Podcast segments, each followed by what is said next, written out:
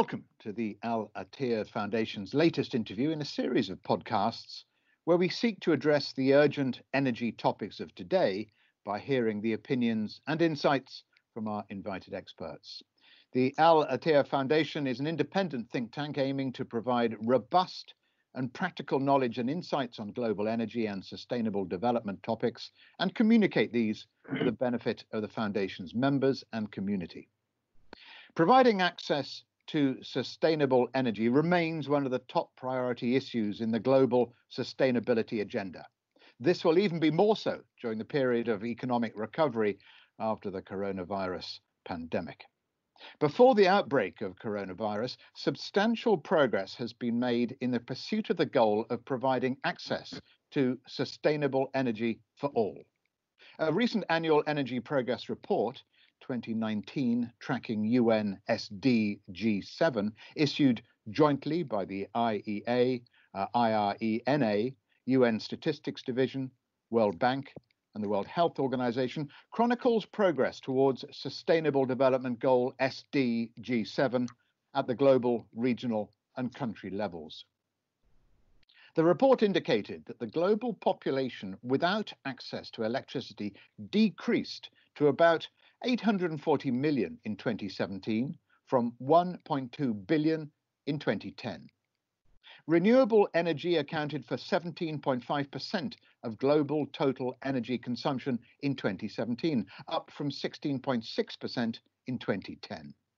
It also affirmed that energy efficiency improvements have increased steadily in recent years due to concerted policy efforts in major economies, including China.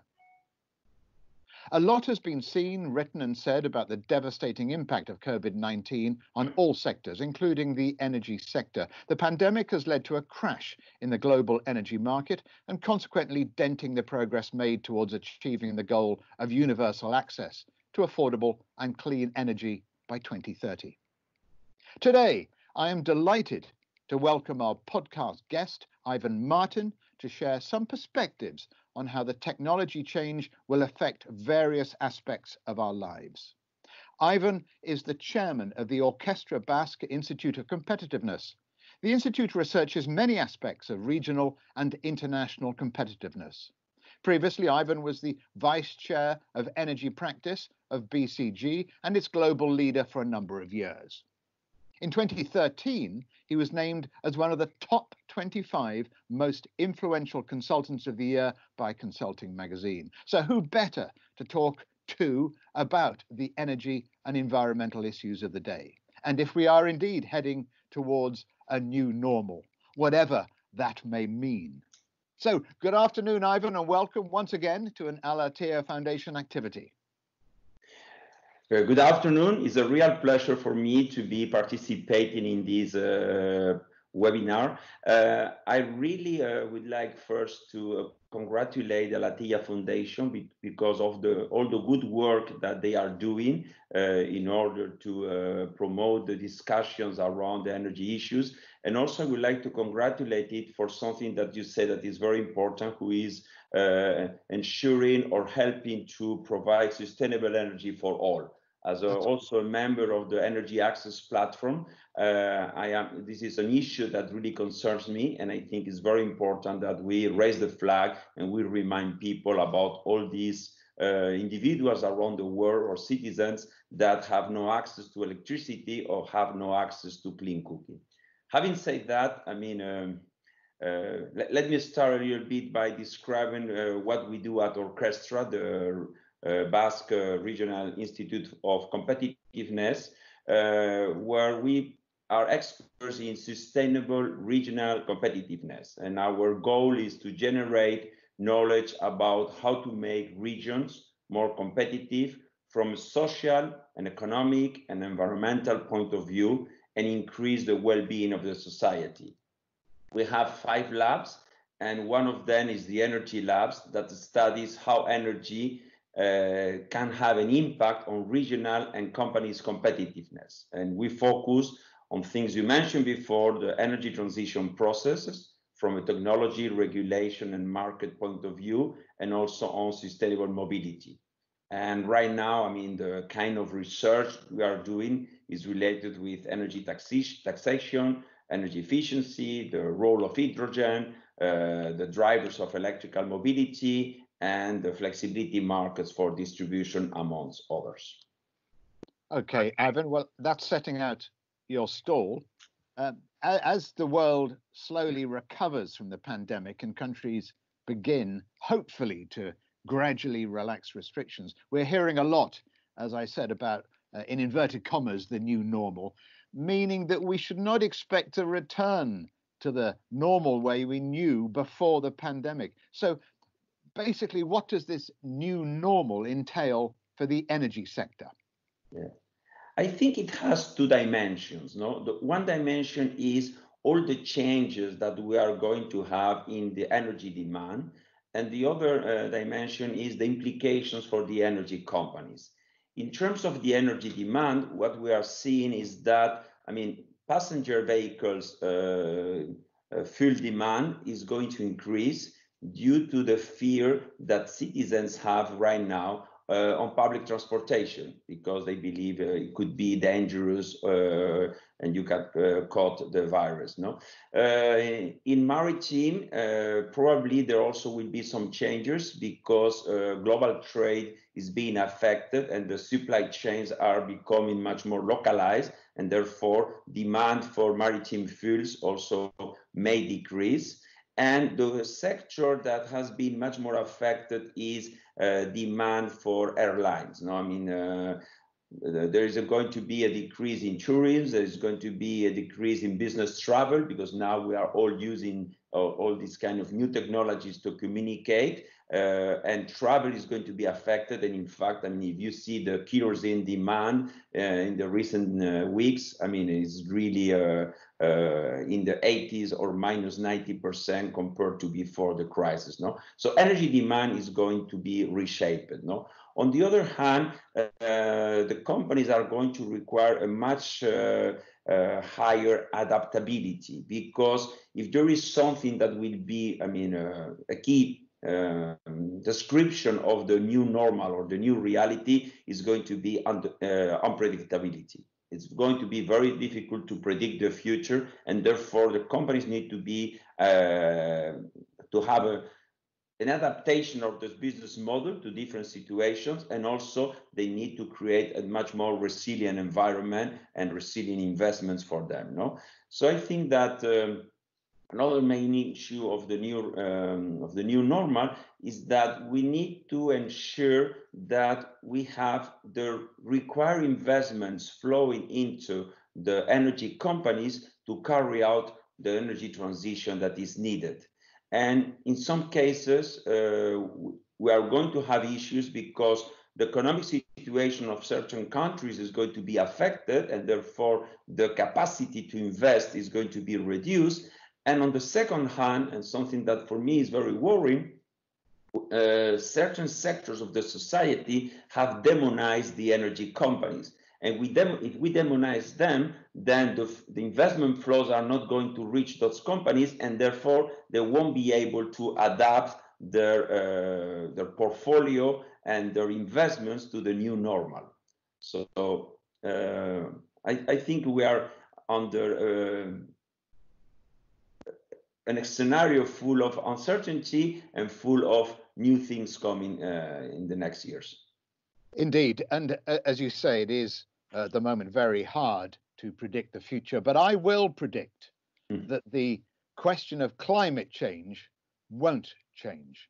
Mm-hmm. Um, but is this just a rich country's game? Are fewer rich countries more concerned with just getting sufficient food, healthcare, and even simple uh, uh, everyday comforts like electricity? Yeah. Now you are totally right, and this is a great question because, uh, especially in Europe, we tend to forget that there are many different realities. No, and I think that the energy transition means very different things depending on the part of the world you are located. In Europe, everything is about decarbonization, and you see. Uh, many comments around that gas has no future. That I fully disagree, but that's the current situation in Europe. Everything should be decarbonized. Gas is a source of energy that won't have a future. If you go to Asia, Asia is talking about, or energy transition for the Asian countries is about responsible growth. They need to grow, they need energy, and they are going to use that in a responsible way. But they still need energy and they need many sources of energy. And finally, if you go to Africa, and going back to your uh, comment the, during the introduction, uh, in Africa is very simple. It's going from darkness to light. They need to have access to energy. So, as you say, I mean, climate change is a rich country's game. No, climate change or energy transition is important for everyone, but every region should uh, do it in a different way, adapted to the uh, situation of the countries. No, and I think that the most important thing is that we need to have a transition that is smart and is just. By smart, I mean that we need to manage the pace of change using the right technologies at the right moment, not before, not later. And we need to be cost conscious of what or where we are putting our money for the uh, transition. And second thing, we need to minimize the social consequences of going too fast uh, or going in the wrong direction in terms of climate change. No? Uh, and let me give you one example, no, uh, with something that is very much into uh, a fad in in Europe. No, uh, does it make any sense to subsidize electrical vehicles that are only used by rich people living in cities, when probably that money that you spend subsidizing those rich people could be better used to subsidize the renovation of the car fleet that in many countries is 12, 15 years old and has uh, cars that are emitting uh, much more than the cars that are the internal combustion engine cars that are being produced right now.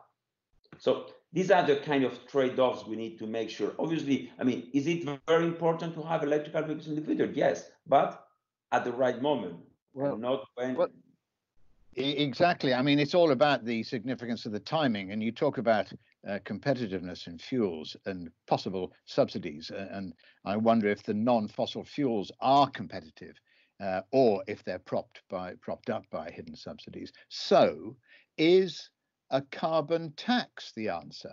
Um, and if it is, could it ever be agreed internationally?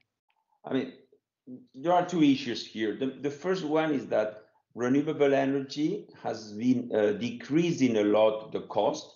And I mean, if you see the, I mean, the cost of a solar PV module back in the 70s and now, now is 99% lower cost. No? And wind turbines, I mean, uh, you see a wind turbine cost uh, in the 80s, and now we are talking about nearly 70% lower. So there has been a, a great uh, I mean, decreasing of the cost of renewable energy. But you are totally right in the sense that what we are not charging the renewable energy is the cost of uh, solving the intermittency problems that they have. I mean, because I mean, you cannot produce uh, uh, electricity with PV at night, and you cannot produce electricity with wind at uh, when moments there is no wind. So therefore, you need a backup energy. And the backup energy used to be coal, that we all know is not very adequate for the environment,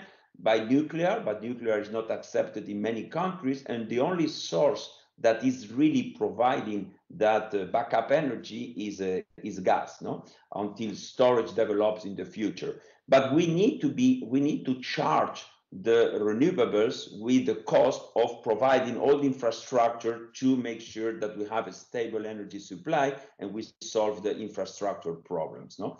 So that's a that's a i think the first comment. The second comment in terms of the carbon tax uh, from an economic point of view is the best tool uh, to solve the environmental externalities and uh, put into practice the principle of the polluter pays uh, the problem is that the carbon tax is very difficult and very complicated to implement. So it's a, it's a very attractive uh, conceptual uh, idea.